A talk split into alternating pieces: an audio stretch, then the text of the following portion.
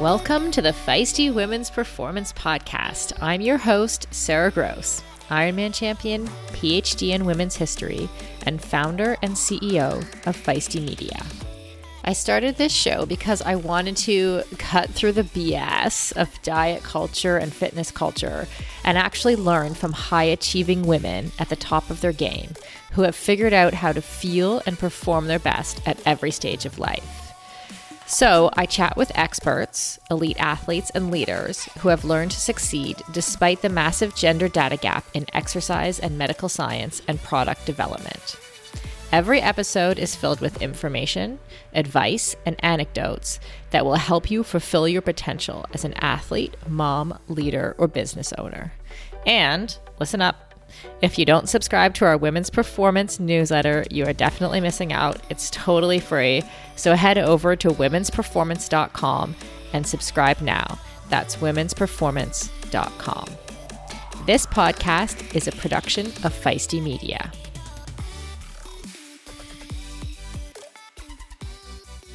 Hi, Feisties. Okay, for some of you, this might be a long-awaited episode because I've been teasing it out on my social media for a few weeks. But today is the day that I am talking to Christine Yu, who is the author of Up to Speed, The Groundbreaking Science of Women Athletes. And essentially, the book basically takes stock. Like, it does what all of us female athletes and active women are needing right now, which is cutting through the bullshit to figure out what is the real science, what is the good advice, how much do we actually know about female athletic performance, or even exercise physiology as it relates to female physiology, and what do we not know and therefore can ignore all the terrible ads we get on Instagram. So Christine set out to essentially take stock of the science and writes very much in a very readable format what it is that we need to know. Christine is also an award-winning journalist. She writes about sports science and health. She loves storytelling about the intersection of sports science and women athletes. Her features, profiles, and essays have appeared in the Washington Post, Outside Magazine, Runner's World, Family Circle, Self, Eating Well, Vice, and ESPNW, amongst others.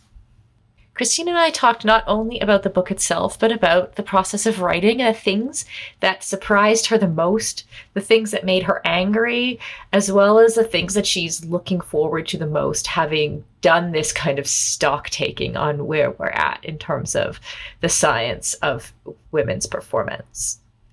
The book is available on May 16th, which I believe is the day after this podcast is released, and it's available anywhere you can buy books. I know you can also pre-order if you can't wait, or you have a terrible memory like me and you think, I will not remember this tomorrow, then go to Amazon right now. You can pre-order and it will be delivered to your door. So I hope you all enjoy this wonderful conversation with Christine.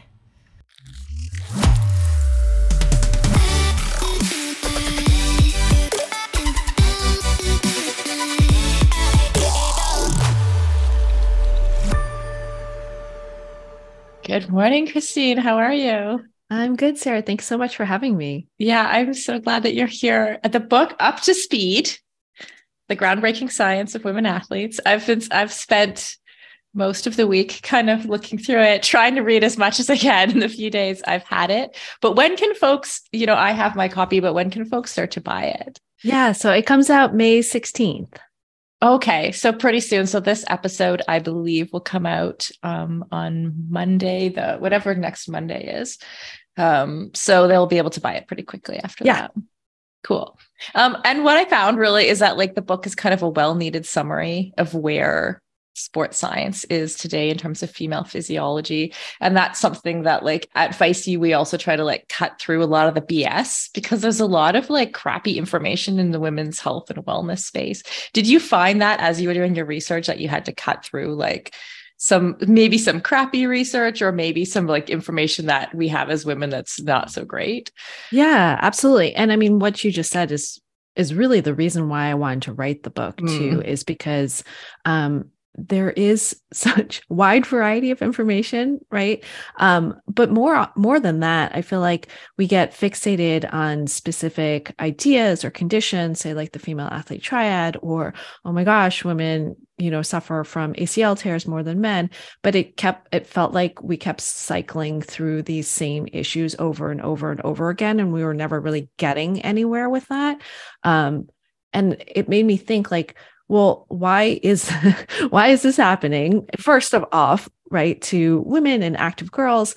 But more than that is I really want to try to bring together all of these topics almost under one umbrella, if you will, right? Because like you said, there isn't really a good resource out there. You know, I think, you know, Stacey Sims did such an amazing job with Roar to really bring all of these issues to the surface, but it's often felt like it's Stacey's book, right? Like, and there, that's it. So wanting to try to help expand that conversation a little bit more and look at what is it that we do know? What is it that we don't know? And 100% there's, you know, the quality, there's a lot of really interesting research out there. There's a lot of incredible scientists who are doing good work.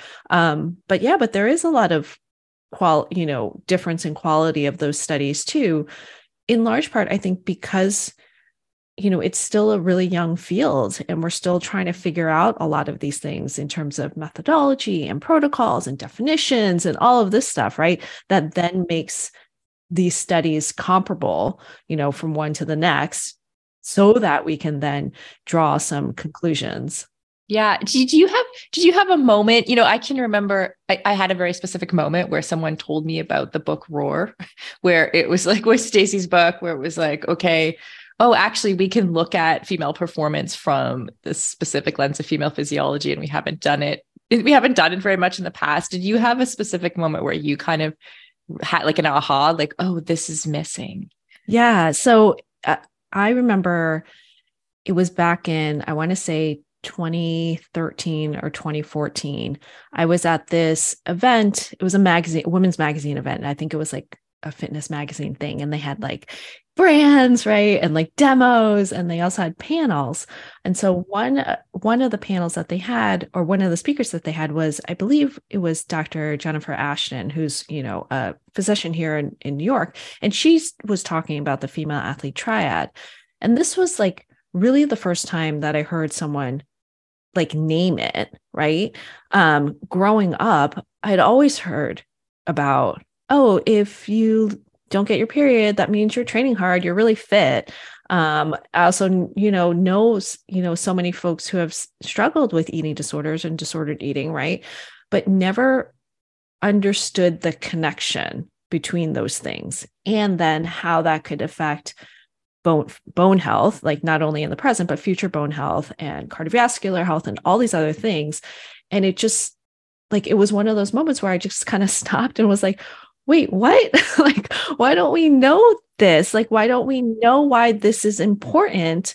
And it seems like this is something that, you know, as a teenager, right, would have maybe been helpful to know, and maybe would have, like, I don't know. I would like to think that it might have altered how I approached, you know, sports and nutrition and just things in general, if I knew just how some things worked together and everything was linked, right? Rather than just thinking of, oh, my period and my cycle are just this thing off in the corner that only comes into play because I don't want to get pregnant right now. Mm-hmm. Yeah. It's funny. I found the history chapter to be really interesting. Like, I did my PhD in ancient history, women's history specifically. So completely different, but like, you mentioned Elizabeth Drinkwater and that original research on the female athlete triad, but it was funny to learn like that prior to that, there had been like almost no research. And then just like these couple women in the 1800s, the late 1800s, who had done this research around like, oh, well, wait, do we really need to rest during our period? Like, why did we assume that? You know, were you surprised when you wrote that chapter? Oh, 100%. And I will say, like, it is very likely too that I've missed stuff in between, or there, you know, I'm almost positive, right, that there have been amazing women and other scientists who have been looking at this. But one of the things that chapter really brought out to me too is thinking about who has the platform to disseminate this information, right? Whether that's in books or scientific journals, because that's the way that information gets out. And one of the, I believe it was like one of the sports historians that I spoke with, or someone else in the sports science, who has been in the sports science field for a long time, she was telling me, yeah, there are a lot of incredible women scientists and researchers that have been involved in sports science, but they're not like necessarily the head of the labs, or if they talk about their findings or they talk about stuff like in meetings where you're not necessarily documenting those things, right? And that affects who we pay attention to, who we think of. You know, so there is a likelihood that we've also lost a lot of information because of, I guess, if you want to say like more like women, the way women kind of talk and disseminate information versus like the more formal meeting structure and minutes and papers and stuff that go into, you know, the formal confines of like sports science as a field, as a research thing, institute. But anyhow, back to your question, it was surprising to me. I mean, it was surprising and it wasn't, right? In the sense that, of course, men kind of given their bias, they're going to be looking at things as to why women can't do things because women's bodies are different from theirs. Mm-hmm. If the world and sports and science in particular is created in this mold of men, if you will, right? If men are considered the standard, then of course they're going to look at anything that's different from men as like what's wrong in a way, right? So in that sense, it doesn't surprise me that it was women who were the ones who were going out and saying, no, wait, that's not the case. And let me prove this to you with actual science instead of just your assumptions and biases. Right. Yeah. It's, you know, one time when I was in Scotland, I was at Stirling University doing their national training center was there. And I tried to be part of a study where they were asking for elite runners, and they had put out like a time that was like, you know, the qualifying time for the study. And it was like fairly swift, but I was a professional athlete. So I went, and they told me that they weren't accepting women into the study because like our menstrual cycle complicated things, you know? Yeah. And like, because I was like, well, why didn't, first of all, I surprised myself because all these years later, I'm like, why was I not more outraged by this? Like, even like I was a feminist, you know, and I still was like, oh yeah, that makes sense. Our menstrual cycles are complicated. And then on the flip side, I was also a little bit outraged by the idea that they put this time out that they literally thought no women were going to come into the study. And that's like in our generation, you know, like that's only 25 years ago. It's crazy. Yeah. I mean, like on the one hand, right, it does make sense in a way with science, just the way, again, that science is structured and the way that it's structured to find answers to these questions through experiments and through laboratory work, right? You do want to minimize as many confounding variables as possible so that you can try to get at, you know, a quote unquote, like true answer, if you will. And yeah, you know, hormones do add noise to that, but, and that is 100%, right? The answer that I get from a lot of researchers when I ask them, like, why haven't we studied women to the same degree as men?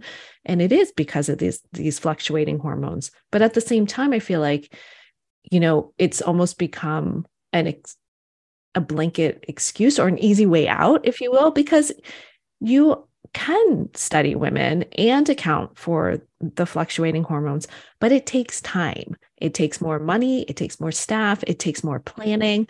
And so, yeah, it's easier, right, to do these studies without women. Yeah. And it sort of makes sense that it's kind of changing now because in order to have that kind of change, because you have this multi-layered exclusion, really, like women have not been part of sports history, have not been part of scientific history, and all of those layers that now we're like, oh, wait, this is important and we value that. Therefore, we will study it. Yeah. Right?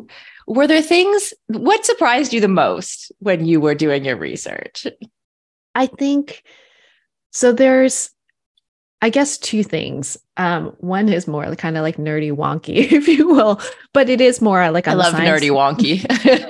But it is more on the science side and like the methodology side, because like I say in the book, like I didn't always pay attention to it, right? I was like, why do I need to know? You set up a study. I'm not a scientist. I'm not going to go recreate this. But in looking at the history of how the sports science field kind of came up, it made me realize how that methodology, how that methodology was established from the beginning, right? Is what's then ultimately passed down through generations. And it almost creates this blind spot that we're not even aware that we're excluding people because this is the way that it's always been done. Because, I don't think that any scientist or any research institution is explicitly not wanting to study women, right? I hope not. I hope it's not that explicit. But I think that because of the way that the systems were set up and passed down, that it just became the way that we do things. And so when you don't include women from the beginning, it's like you don't really even recognize that you're not including them as time goes on, if that makes sense. Yeah, it totally makes sense. Did you see those systems as changing, like in this moment in time?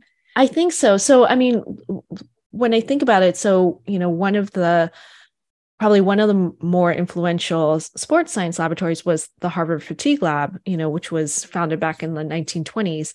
But a lot of the scientists that came out of that lab, went on to become pretty important figures in the sports science field, right? They're kind of leading really interesting and innovative experiments. We were learning a lot from their work. And then these scientists went on to establish their own labs, right? And train their own scientists and their own students. And like I said, there's this trickle-down effect. What I see now is because there are more women being active, and because there are more women going into science and medicine who have grown up being active and athletic people, that they want to know about all of these issues. They're like, they're the ones who are now asking the questions to be like, why aren't we doing this? And we need to know this. And as they come into these positions of power and leadership positions where they can more, have a better chance, right, to dictate what those research questions are, kind of what policies might be put in place. I do think we're starting to see some more change in that realm. Endurance sports should be accessible to everyone, right? That's why we are so excited to be partnering with Motive. Motive is one of the fastest growing training apps in the world today, with thousands of amateur athletes signing up every month, and a nearly perfect 4.9 star rating in the App Store. You are not a template, and your training plan should not be either.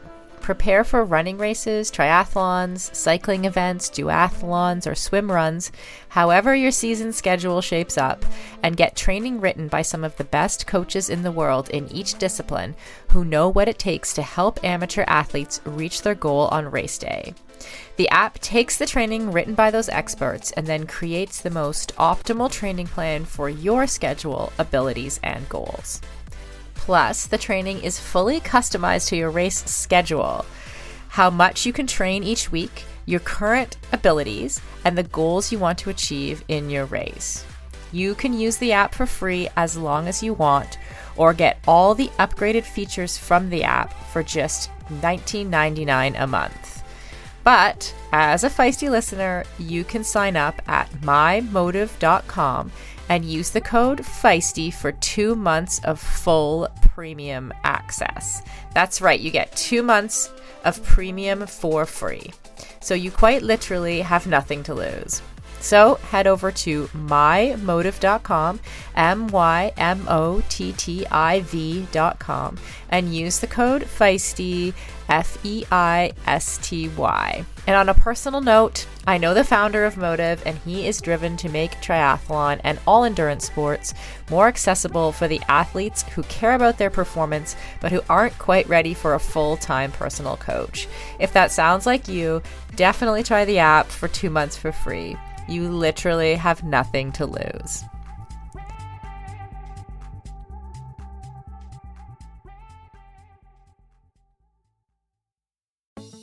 For decades, running shoes have been researched, tested, and designed for men. Brands have relied on the shrink it and pink it approach to sell male shoes to female customers. That's why we are so excited to be working with HEDAZ. HEDAZ designs athletic footwear for women that elevates performance, safety, and style. HEDAZ unlocks the science behind women's biomechanics through dedicated research, creates better shoes for women that support their longevity and performance, and establishes new design standards to promote transparency in a male-biased industry. HEDAZ have a lower ankle collar to reduce rubbing, a breathable mesh toe box to allow for ventilation and to allow for female toe shape, a special kind of plate in the midsole to keep tired legs going, a narrow heel cup to reduce heel slippage and take the pressure off our Achilles, and a rounded instep to create a snug fit. HEDAZ has 3 shoe models designed for different sessions: the Alma Cruise for long runs, the Alma Tempo for training days, and the Alma Speed for pushing the pace. I've personally been running in the Alma Cruise and I love them. It's the shoe I always wanted and never knew I needed. The fit is perfect in every way. You can get your own pair of HEDAZ at HEDAZ.com and use the code Feisty20 for 20% off. That's Feisty20 at HEDAZ.com, and it will all be in the show notes. Yeah, you know, I've always in my own sport and triathlon, there's always been a huge push for like female participation or more women coming into the sport. And I feel like I've been banging this drum for a really long time, but like, yes, we need more female participation in sport, but also we need women like all the way through up and yes. Like, you know, from the leadership, coaches, sport science, like all of those places. And then I feel like that's how you end up changing some of those biases, like you just said. Absolutely. And I think we see, at least from my opinion, I think we see something similar too with a lot of the exercise physiology research and the emphasis for women. Again, this is a huge generalization, but like, it seems to be a lot about getting women active, right? Getting them to exercise and, you know, for fitness or whatever it is. But then we kind of drop off and sell women short in terms of, okay, that's great. And like, there's so many benefits, right, to being active and to exercising. But then how can we continue to help women stay involved in physical activity and sport? And that might mean everything from progressing up the ladder to become, you know, to perform better, you know, and kind of move up the ranks, if you will. But it's also things like, well, how can we help them not get injured, not get burnt out, like maintain their love and joy of moving their bodies and exercising? Mm-hmm. How do we make sure that they have gear so that they can not only go out and do the things that they love, but then progress in their sport, right? Mm-hmm. Yeah, I see endless opportunity in this realm. Like if you see what I mean, there's like so much, there's so much like from the types of businesses you could start that focus on women specific products to like all of the programs and science. Are you an athlete yourself? Theoretically. I mean, I grew up playing sports. Like yeah. I feel like every sport under the sun. More recently, I've focus more at like running and mm-hmm. swimming and surfing and skiing, and some yoga and stuff. So that sounds like an athlete to me. Dabble. I'm not one to be like, you know, I'm going out and racing all the time or anything like that. I think those days are behind me, but I like being active. Nice. Are there things that you learned through the research process that you are applying to your own, like to your own activity? Yeah. So I think one thing is, and we talked a little bit about this before, you know, before we started recording, is the work around kind of as I get older, because I'm in my mid 40s now. My body 100% does not respond to at the same way as it did in my 20s and 30s. I feel like my endurance is, you know, kind of slipping. I'm for sure feel like I'm, you know, can see muscle mass like deteriorating before my eyes and stuff like that. So I think for me, one of the biggest shifts is understanding that this is my body that's changed. Like my body literally is changing. Right. And so that means that how it adapts to training, how it feels when I'm exercising is going to be different. And so that means that I need to adjust how I approach it rather than continuing to bang my head against the wall and keep trying to do more, right? Because that's obviously not doing any service for my body as it is right now. So it is switching things up in terms of, you know, making sure that I am lifting weights and lifting heavier weights than, you know, than I may have in the past. It's trying to, as much as, you know, I love plodding around the park and like my like long, slow runs, like recognizing that maybe I need to be doing some other, you know, working in at least some like high intensity or changing the intensity of that from time to time, because like my body and my muscles need that stimulus in which it's not getting in other places now. Yeah. I was happy. This is what we talked about before the show. I was very happy to see that you talked to Celine Yeager, who hosts our Hit Play Not Pause podcast and our Feisty Menopause. And she's really the leader of our Feisty Menopause community. How much did you know about, sounds like you're having some symptoms of perimenopause. I'm there too. How much did you know about perimenopause before you did this research? Very little. It's crazy, isn't it? It's kind of bananas because I kind of think of it a little bit in the same way as, kind of postpartum period. Like we don't talk about any of it. And I remember having my first kid and being like, what in God's name is going on? Like, why didn't anyone tell me any of this? Like, why didn't anyone give me a heads up that this is going to happen? And this is how my body's going to feel. And it's not all sunshine and flowers and, you know, smiley sleeping babies and stuff like that. And so I kind of feel like that's the same approaching perimenopause. And especially because, you know, the symptoms are so all over the place for everyone. Like it's not just hot flashes and, you know, night sweats and stuff and, you know, weight gain and stuff like that, but it literally feels like it could be anything under the sun. And so it's really confusing when your body starts to feel like something's off, something's different. It doesn't feel like myself anymore. And, you know, like as people who are active and who, as athletes, we are so attuned to how our bodies feel. And that can be so disorienting when it doesn't line up. Right. And you can't quite figure out why.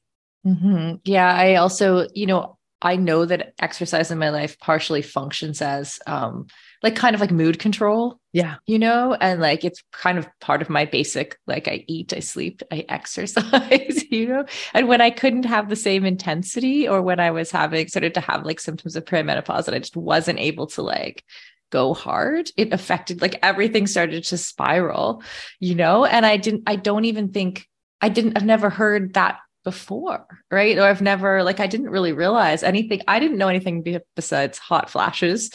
And that your period stops before we started the Feisty Menopause brand 2.5 years ago, which is really wild when you think about it. And I love what you said too about, postpartum, about your family. I think it was something in the book about your family kind of smiling and like, and not necessarily like telling you what was going to happen. And I felt the same way. Like, you know what? I just went through trauma and nobody told me that was going to happen. And now I'm recovering from it. Yeah. It's crazy. Exactly. Well, and I mean, what you said too about just menopause, like the other thing that struck me is like how long this perimenopause period can be. I want to, I can't remember off the top of my head, but it's somewhere between, like it could potentially last between 5 and 10 years. I'm like, what? Like, what does that even mean? Right? Like we don't recognize that this, it's a normal part of our lives. Right. But yet we're not allowed to voice it and, you know, to share our concerns about it, to talk about what we're experiencing, and just expected to kind of get on with it and operate as if everything's normal. Yeah. If you were to summarize maybe 3 or 4 points, that would be like good take homes from your research that you think like all women should know, based on where we're at currently with the sports science, what would you tell people? Yeah. So I think, one thing is that there, 100% are physiological reasons, right? For why we feel the way we do, why we adapt to training or don't adapt to training. But we are not just our hormones or just our muscle mass or just our VO2 max or anything like that. We are messy human beings that are living within a larger context around us. And so for me, this really hit home when I was doing research around for the injury chapter, because I am so I'm so prone to injury. I feel like I'm constantly injured. I'm, currently nursing my third ACL tear, which is super fun. Oh, wow. But for me, it's always been that narrative that there's something wrong with my body and there's something wrong. It's not meant to do these sports, or it's not meant to be active, or I'm frail or fragile in some way. But when I was doing this research is, sure, as doctors and researchers are trying to understand injury risk and prevention, of course, they're going to be looking at factors, right, internal to a person's body that might put them at risk. So it's like genetics, it is some physiological or anatomical things, biomechanics, that type of thing. But what I think we don't always give enough credence to is the external factors around that too. Mm-hmm. So one of the most interesting research that I came across was when, so talking about ACL tear, since that is so personal to me right now, mm-hmm. The statistic is that women are 2 to 8 times more prone to an ACL wow. tear than men. Yeah. Right. And so the reason often given is because, we have wider hips. The Q angle, right? Yeah. And so that puts too much stress. And then the other one is that, with the hormonal fluctuations with the menstrual cycle, at certain points in the cycle, the ligaments become more lax. So maybe, you are potentially more prone to injury at that point. But when researchers looked at dancers, right? Dancers are jumping and leaping and landing on one foot, just like soccer players and basketball players, and, other folks. And yet there isn't that same disparity in knee injuries among dancers as there are in these other sports. And so they wondered why. So they did this experiment in which they looked at male and female dancers, as well as male and female team sports athletes. They had them stand on a tall box on one foot and then drop down and land on one foot. And then they watched how they managed that, right? What kind of strategies they used to support their landing. So with the both groups of dancers, so boys and girls, the male and female dancers and the male team sports athletes, they all use similar landing strategies when they land to minimize the knee wobble the wobble at the hip and at the knee, right? So that they are more stable when they landed. The female team sports players didn't do that. There was a lot more instability at both the knee and the hip. The knee fell in, which is, one of the red flags for knee injury. So anyhow, it just begged the question of, is it just our bodies? Or could it be that a lot of these dancers have been dancing since they were young, have been taught how to use their bodies and how to land safely? Could it be, this idea of early exposure to sport. Mm-hmm. And then in the same way, we often think of muscle mass as being, a potential risk factor. So boys and men have more muscle mass. So, that makes them more resilient to injury, but are girls and women being encouraged to go into the weight room and to lift in the same way, again, at an earlier age, at the high school level and, even in, I know it happens more in college, but, if you're thinking about the high school level, when kids are growing so much, they're going through puberty, that's when the risk spikes. Mm-hmm. Are there other things in the environment that may be influencing how our bodies then perform in sport, if that makes sense? Totally. So that long-winded answer, but mm-hmm. That's definitely one thing. Cause I don't want people to think that, you know, yes, these factors are important and can contribute and can play a role, but they are not the only thing that defines you. Right. And that multi-layered kind of explanation for what would go into an ACL injury. It's a lot more empowering to think, okay, maybe with the right training or the right, that there's all these different factors. It's not just like the angle of my hips that I'm forever destined to like ACL injury. Like what can you do about that? Right. Like you can't change that. And then similarly with like hormones, you can't, I mean, I guess theoretically you could try to like, you know, arrange your races or competitions or around that. But if you are playing a team sport, how does that even work? Right. Like you can't do that. So it's given these factors. Okay. Then what are the other things that we can do around that to help mitigate, you know, some of these potential risks, right? What can we do to give girls and women the support and the resources they need so that, you know, they are capable of performing. Mm-hmm. Yeah. It's funny because now that we're talking about this, I think I've had this thought in the back of my head that has never risen to like consciousness, where I read about like the Q angle, the higher likelihood. This goes back years of like female athletes. And it's weird because even at the time I thought, that's weird. Like our physiology is such that our knees don't work as well. Like that just really doesn't make that much sense as like a historical adaptation, you know, like did women not need to be mobile?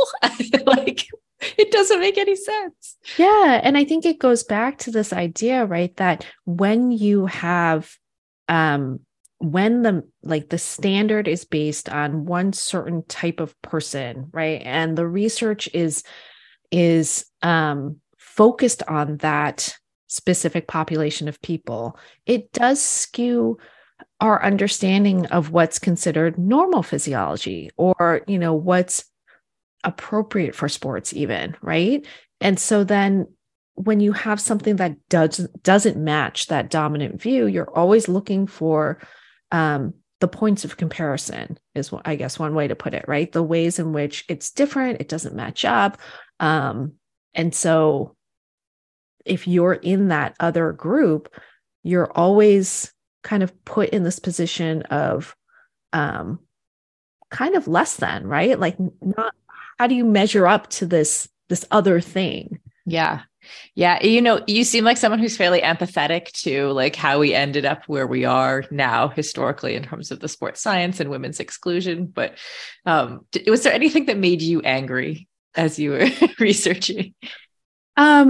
It's funny that you say that because I also have a bunch of doctors in my family, my sister in particular. And so when I talk to her about this, her reaction is, it's not the doctor's fault. Like it's, you know, right. She's like, it's not our fault. We're trying to do our best. And I'm like, yes, I understand. So I feel like I overcorrect sometimes in that direction, but it is like trying to understand what is the environment in which we're working in. In terms of anger, I mean, honestly, I think the things that really made me mad were, also the arguments that have been brought up for why women aren't suited to do competitive sports or vigorous physical activity, right? So, I mean, you mentioned a little bit, but, you know, things like, well, the menstrual cycle. So if you do physical activity, it's going to sap all your vital energy. And if you don't have this energy, it's going to like ruin your reproductive system. And then, oh my gosh, you can't have babies. But using those reasons for why women couldn't compete. And, you know, there are so many examples of it in which that bias comes out, but then women are blamed because of their body. So for example, there was a Danish swimmer, Greta Anderson, who, you know, was, I mean, she was swimming the 100 free, or, you know, she was a freestylist and like, she was like the best in the world. But she was supposed to get her period on like during one of the heats during the Olympics. Mm-hmm. So the team doctor gave her an injection. Yeah. Mm-hmm. Yeah. Gave her an injection to like put off her period, basically. But then she swam her heat. She was expected to win the gold, but she swam her heat. Halfway through sometime, she essentially blacked out and sunk to the bottom of the pool. And, this Hungarian water polo player, had to dive it, saw her because no one else was paying attention, saw her, dove in and rescued her. But, but because of that, obviously she didn't get to finish her heat. She didn't get to go on to swim in the finals. But then the team thought it was a liability. So then didn't put her in the relay or put her not anchoring the relay, put her in the second position or something like that. But she was blamed for that because of her body. Whereas who knows what kind of medication, what got injected into her. Yeah. But then, so it's things like that. And then even the fact that it wasn't until the 2014 Olympics that women were able to compete in the ski jump because they thought their uterus would burst because of the impact of the landing. And I'm really? It's it's just kind of, sorry, it's funny. It's funny, but then it's not surprising in so many ways, but it's also infuriating. Yeah. What worlds do we live on? Right. Yeah. I think sometimes I laugh because otherwise I would cry. Yeah. It's funny, but it is, yeah, that thing about that belief that it would affect our if we did sport, it would affect our reproductive system, that our uterus would literally fall out. That, the fact that actually we believe that, people believe that into the 1960s and even 1970s, you'd hear that. That's it's funny, but when you let it sink in, oh my God. And then that was used as a reason to exclude us from a physical activity. Absolutely. And it's just, yeah, it's just surprising, not surprising, but infuriating to me, enraging, right? In terms of just how easily it is to discount women simply because our bodies are different from men. Yeah. And you talked a little bit in your conclusion about kind of the knock-on effect, because sometimes we see sports science as something that's happening on this really high level with elite athletes and doesn't affect everyday people. But I think really it does. Really the exclusion or now inclusion of women into sports science has that knock-on effect to everyone. Talk about that a little bit. Yeah, absolutely. And I mean, I think that, I think traditionally, right, you said, sports science has been this realm of the elite performer and, the Olympian, and its relevance really didn't apply to me, right, as a normal amateur athlete. But I think that especially now in this day and age with social media too, that we, I think everyone uses professional athletes too as their model for what they should be doing and how they should be training. And there's a million, right? There's a million kind of problems with that in and of itself. But I think that as we start to include more women and more diverse population of people into research, it really does help us, like I said, expand that notion of what's considered normal physiology, because right now that really is only based on half the population of the world. It doesn't obviously include women, but it's also based on a population that it lives in westernized countries for the most part. So I think that as we start to include more diverse participants and our understanding expands, then we can provide better on-ramps for people. Like I said, not only to into physical activity, but to help them stay there. Because when you don't have research that reflects you or your lived experience, you're left without appropriate or adequate guidance, right? In terms of nutrition and training, injury prevention, even clothing and gear. And again, this affects all levels of sport. And if you don't have those things to support you, then you start to wonder, well, is this really for me? Do I even have a place here? Who is sport and physical activity supposed to be for if they're not considering, me or my lived experience? And that, that 100% affects who does and does not then be active and be athletic and have these performance goals, right? If we talk about how we want sports to be more inclusive, how sports is great for everyone, how physical activity and exercise is great for everyone, then what are we doing to make sure that we are supporting people at all levels of this? Mm-hmm. Yeah. I was also struck by that it takes, is it 17 years for something that, you know, like for something that science finds to be accurate to sort of disseminate to down to like the average person. Yeah. It's wild. I mean, yeah. So it's on average, and I don't believe that this is specific to sports science, but just on average that it's takes about 17 years for, you know, something to be translated into clinical practice.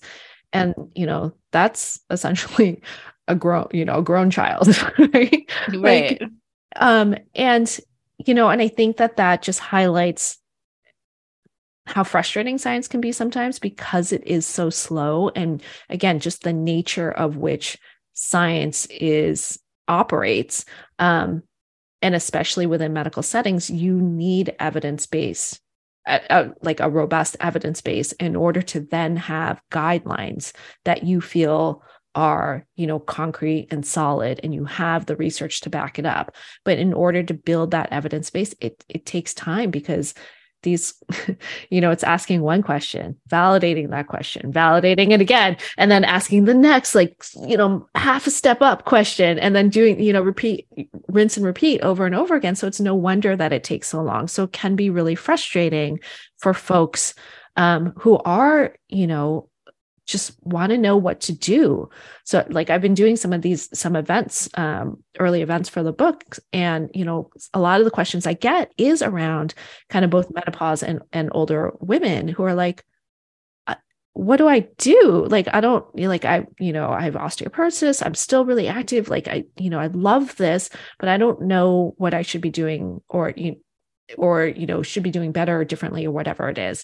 And it's frustrating that, you know, I can't say, oh, you know, give them guidance or even like point them somewhere where they can get guidance. I think everyone's trying to do their best. But yeah, it's hard. And I think, you know, I try to remind us, I'm like, you're literally at the leading edge of this. Like you are the people who are pushing this forward. You're still doing all the things that you love. But yeah, you know, in terms of something that's science backed for that specific population. Yeah, there isn't anything. Yeah. And it's crazy because especially with perimenopause, menopause, but also even when we look at like the hashtag cycle syncing trend too, of like people coming out with like all this advice that feels like that's where they're so sure, like based off of who knows what, that like, this is how it's supposed to be. This is what you should do. And the reason for that is because they're kind of capitalizing on that feeling that like, we now know as women that we've sort of been excluded and we're looking for answers and we're asking different questions. We don't have those answers yet. So it's sort of like you just said, it's like that willingness to go, okay, yes, like we do know things, we can do things like read your book, you know, and find out what we do know, but then also we're going to be an experiment of one to some absolutely extent. Well, and I think, I mean, to your point, right? It demonstrates like there is this hunger, this recognition that we haven't been included and kind of outrage about that. But then there's this hunger of like, well, what then, right? Like, what can I do then? And I think that, yes, 100%. You see people kind of capitalizing on this and, you know, trying to use what, you know, research is available out there right now to kind of push these ideas like cycle syncing. But yeah, it's super frustrating. It's so hard. Mm-hmm. Yeah, it is frustrating. And I understand why people want those answers. And at the same time, like, you know, even looking back on my own sports career, I feel like I wish I had just got a bit more serious about learning about myself. It's not even necessarily learning the science or the information, but being able to go, okay, actually, like, you know, like I know I'm someone who like in the late luteal phase, I definitely have a couple of days that are super flat. Like when I was training hard for an event, like I could use that information to help, increase my training, you know, or decrease it at that time and increase it other times. But I just, you know, I plowed through, you know, it was kind of like, we didn't want to be seen as weak or mention something about our cycle. So we just were like, nah, we can do anything. Like, let's go. And I think that that's like, right now there's such a, you know, desire to have that one answer, that one solution. So it's like, if we haven't been studied all this time, then this has to be the reason, right? Why I'm, you know, I might be feeling flat or I'm not achieving my goals. Right. And so we're almost looking at this one thing as the solution to all of our problems. Whereas I think, you know, what you said, and something that I think is really important, and something else that I hope that people take from this, is that we are so individual. And I think, and it's not that, you know, say your menstrual cycle phase is going to be the answer to any one thing, but it's the fact that your menstrual cycle is part of your physiology. It's part of you. So that when you are thinking about your training and you're thinking, you know, if you're a coach, if you're thinking about how do you individualize something for your athlete, which, you know, I hope most coaches are doing, right? Like they're not just giving them a blanket plan, but that's another thing that you just need to account for and consider, right? Because like you said, we all have individual experiences of what our cycle might be, how we might feel during different phases. I might feel super energetic during my late luteal phase, you know, as opposed to you, right? But so those are all factors that need to be accounted for. They're not going to be anyone's, it's not going to be the solution, just like, yeah, you know, taking this one supplement is going to be the solution to all of your athletic problems. Yeah. Yeah, absolutely. I was just thinking something there that I'm totally blanking on now. But okay. What I wanted to ask you is, what are you like coming out of all the work that you did? What are you most excited about? I'm really just like, honestly, just excited for this book to be out in the world, you know, having worked on it for, about 3 years since I started first working on this. Like on the one hand, it's like proof. I'm like, look, I really was working on something. I wasn't lying. Like it does exist in the world. So I'm excited for that. And really just, like I said, just to honestly get this in the hands of readers. And I'm very curious to what people's reactions and feedback is going to be, because I want this to be, I want this to start conversations, right? That's really my hope for this book, is that it's a conversation starter, that we start to think about things, you know, just maybe a little bit differently, or consider other perspectives around this, and what that might mean. Because it is definitely not intended to be, you know, a be all end all prescriptive plan of any sort. It really is trying to disentangle what we know, what we don't know, what that might mean, where we can go from here, what we might be able to do better. And of course, like everyone's individual experience is going to differ in that, but that's my hope, is that it starts to start some conversations, and potentially that it reflects some different girls' and women's experiences as well, that they may not have heard in other places. Yeah. Yeah. And I remembered when I was previously going to mention, which is, we recently launched a course called Fueled, and it's essentially like about fueling for female athletes and active women. But we took like a multidisciplinary approach, and the process, so essentially the first couple modules deal with, so like the history of fueling, like diet culture and that stuff, as well as like mental health things around disordered eating. And then we talk about like exercise physiology for a couple of modules, and then a couple specifically on nutrition.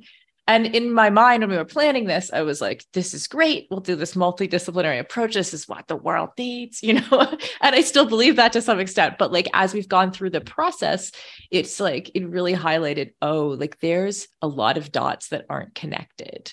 So we were trying to like through the exercise physiology chapters, like connect some of the things we were saying about sex differences or life stages, or it's exercise specific, like energy needs, connected to nutrition specific to female athletes. And it was like, oh, like that's not, that work hasn't been done. Like there's like, I can see the two dots, but like no one's come along and connected them. Right.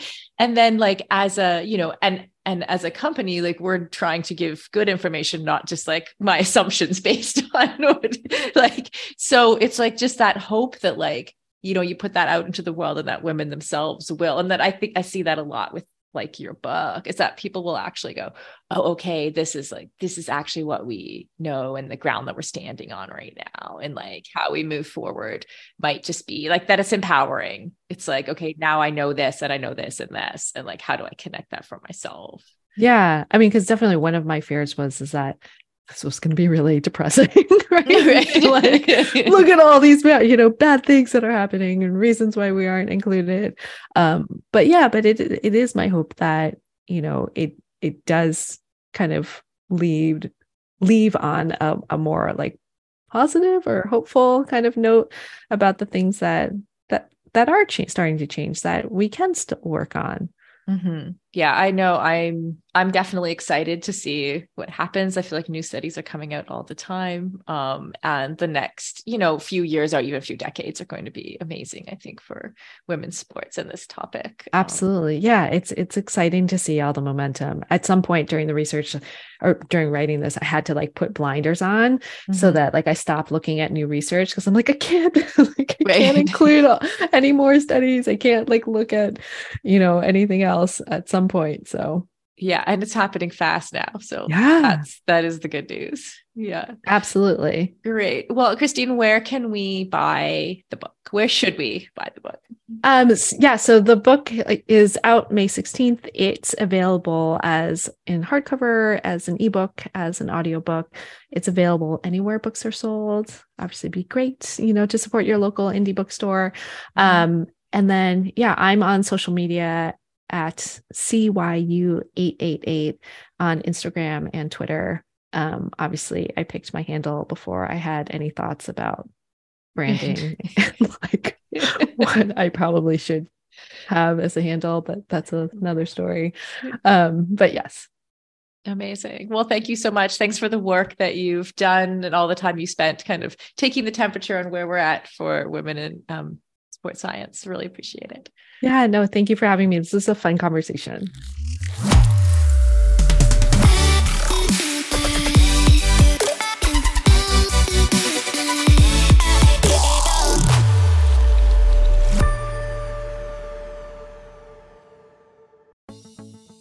Building muscle can be tough, and gains can be so slow, even for those of us who do a lot of strength training. As an ex-endurance athlete who is now in perimenopause, I know this all too well. It can be frustrating to put in the time in the gym and not see the results I'm looking for. That's why it's super important to take the right supplements at the right time. One of those supplements is essential amino acids, which are needed to trigger muscle protein synthesis. Muscle protein synthesis happens when you eat high-quality protein, like eggs or whey. And by supplementing with additional essential amino acids, you can make sure you are getting the full benefit of your training sessions. Targeted essential amino acid formulas can be up to 4 times more effective than just eating protein. I've been taking amino acids for almost a year, and in combination with eating quality protein and a couple other supplements, I have managed to turn the tides on age-related muscle loss, which starts at 30 for women, by the way, and I have continued to make strength gains as I head towards 50. AminoCo has been a long-time sponsor of Feisty Media and has supported all of our brands and podcasts over the years. I recommend starting with AminoCo Perform, and you can grab some at aminoco.com/performance. If you enter the code performance, you will save 30% and receive a free gift if it is your first purchase. Give it a try and let me know how it goes. That's aminoco.com/performance and use the code performance to save 30%.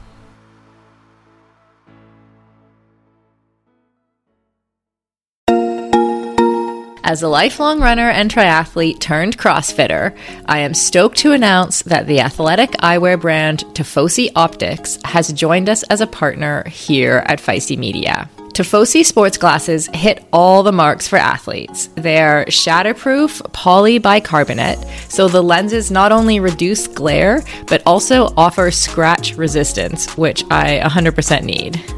They stay in place when you are moving. The hydrophilic rubber nose pads actually get more grippy the more you sweat, so they are secure and don't slide down your face even when you're running in hot conditions. No matter what sport you do, Tifosi has shades for you. Whether you love tennis, fishing, pickleball, running, cycling, or just hanging out on the beach. They are super reasonably priced, which I love, so I can have multiple pairs that go with any outfit. And of course, Feisty listeners get a special discount. So head on over to tifosioptics.com and use the code FM20. FM as in Feisty Media to get 20% off your order.